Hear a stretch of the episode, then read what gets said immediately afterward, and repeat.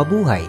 Ngayon ay Biyernes, Pebrero 24, taong 2023. Kayo ay nakikinig sa Balitang Pilipinas sa Tagalog.com. Sa ating pangunahing balita, apat na pasahero ng nawalang Cessna sa Bicol, natagpo ang patay sa Bulkang Mayon.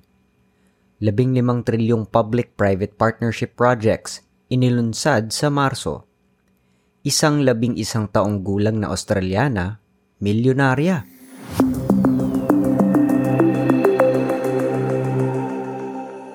Lahat ng apat na pasahero ng isang maliit na eroplano na bumagsak malapit sa bunganga ng bulkan ng Mayon ay natagpo ang patay.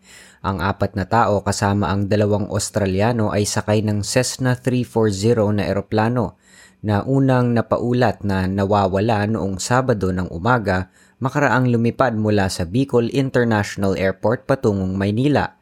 Ang matarik na daan patungong Bulkang Mayon ang dahilan kung bakit hindi pa rin agad marating ang pinangyarihan ng pagbagsak. Kinilala ang mga sakay ng eroplano na sina Captain Rufino James Crisostomo Jr., Joel Martin, Simon Chipperfield, at Carthy Santhanam. Ang mga Australiano ay technical consultants ng isang renewable energy company.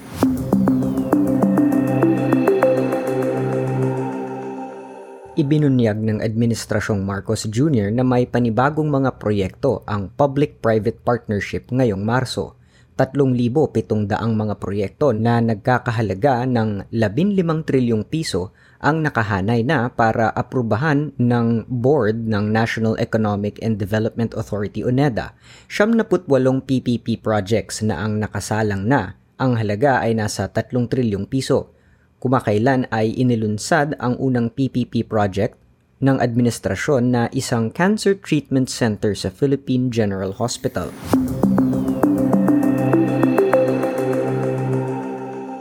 May kabuang isandaan at apatnaput isang bansa kasama ang Pilipinas ang nananawagan sa Russia na lumayas na sa Ukraine. Isang taon makaraang simulan ng Russia ang pagpasok sa dating bansang Soviet.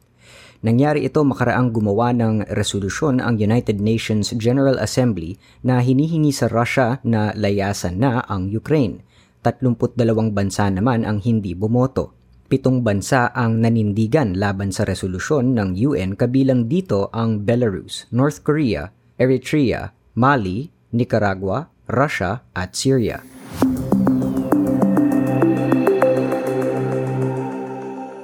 Pinalawig na namang muli ang prangkisa ng mga tradisyonal na jeepney upang mabigyan ng sapat na panahon ang mga operator na makasunod sa modernization program ng pamahalaan.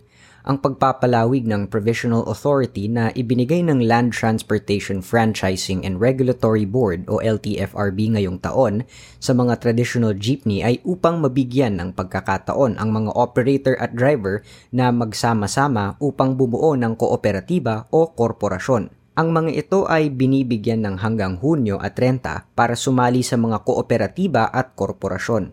Ang katapusan ng pagpapalawig sa pananatili ng mga tradisyonal na jeepney ay sa Desyembre 31 taong 2023. Basta't nakapag-apply para sa franchise consolidation ang mga bagong kooperatiba at korporasyon hanggang sa Oktubre 31.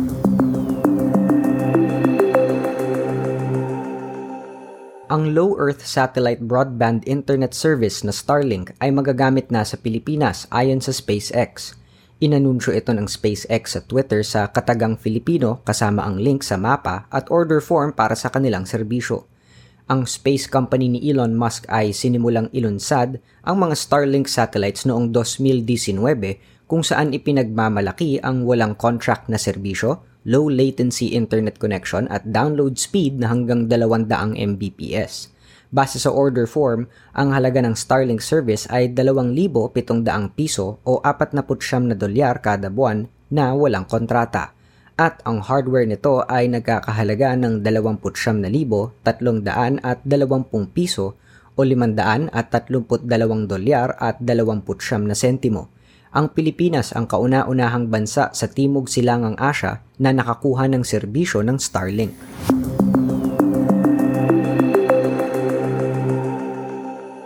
Isang 51 taong gulang na babaeng Filipino-American ang nasawi makaraang sumabog ang di umano ay laboratorio ng droga ng kanyang asawa sa San Francisco, California. Natagpuan ng mga investigador ang labi ni Rita Evelyn Lopez Price sa loob ng nasunog na dalawang palapag na bahay nito sa Sunset District. Napag-alaman na si Rita ay naka-wheelchair na lamang dahil sa stroke ang kanyang 65 taong gulang na caregiver na si Lisa, isang Thai immigrant ay nasa basement at naglalaba ng sumabog ang bahay. Nakaligtas siya sa sunog subalit nagkasugat din sa kanyang ulo at dibdib. Ang asawa naman ni Rita na si Darren Price, 53 taong gulang na pinanghihinalaang nagpapatakbo ng ilegal na laboratory ng droga sa garahe ng kanilang bahay ay wala sa bahay nang sumabog ito.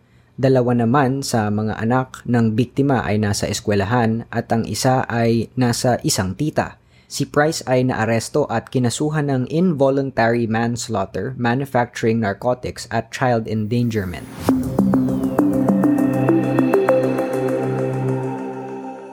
Sa trending na balita online, isang junk artist sa Hagonoy, Bulacan ang nagte-trending ngayon dahil sa kanyang art na gawa sa basura.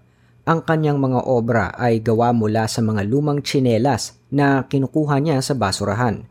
Matyagang iniipon, inilalabhan, pinatutuyo at hinihiwa ng maliliit na piraso ni Mark Perez ang mga lumang tsinelas. Makaraang pirapirasuhin ni Mark ang mga tsinelas saka siya gagawa ng kanyang mosaic art. Ilan sa kanyang mga ginawa ang Mona Lisa na may hawak na gitara at iba pa.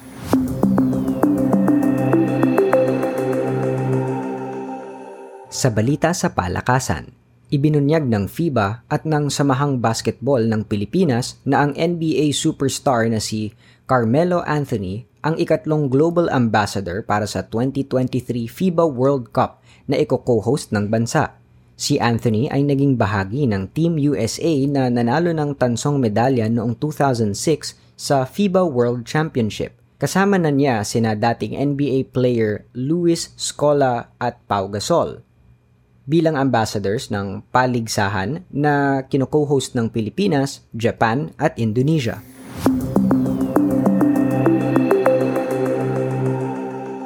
Sa balitang showbiz, bilang paggunita sa ika-37 anibersaryo ng EDSA People Power Revolution, inilabas ng OPM icon na si Jim Paredes ang bagong bersyon ng Handog ng Pilipino sa Mundo sa kanyang YouTube channel – Kasama sa pinakahuling bersyon ang mga orihinal na umawit nito kabilang sina Paredes, Boboy Garovillo, Noel Cabangon, Lea Navarro, Pinky Marquez, The Company, Celeste Legaspi, Between Escalante, Bayang Barrios at Mitch Valdez.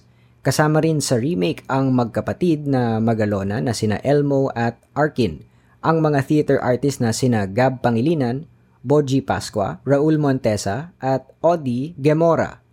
At ang mga drag queens na sina Precious Paula Nicole, Brigiding at Tita Baby.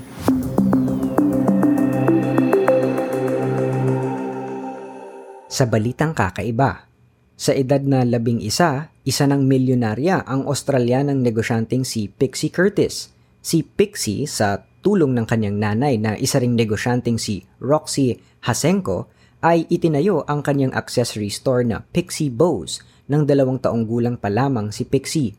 Ang kanilang ikalawang negosyo na Pixie's Fidgets ay kumita agad ng 10 milyong piso kada buwan noong siyam na taong gulang pa lamang si Pixie.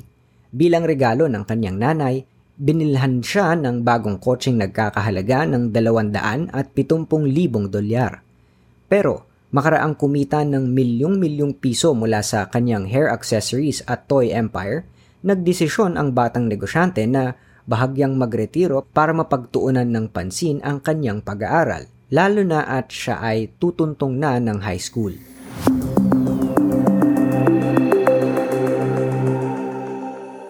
At yan ang kabuuan ng ating mga balita ngayong Pebrero 24, 2023 para sa tagalog.com. Basta sa balita, lagi kaming handa.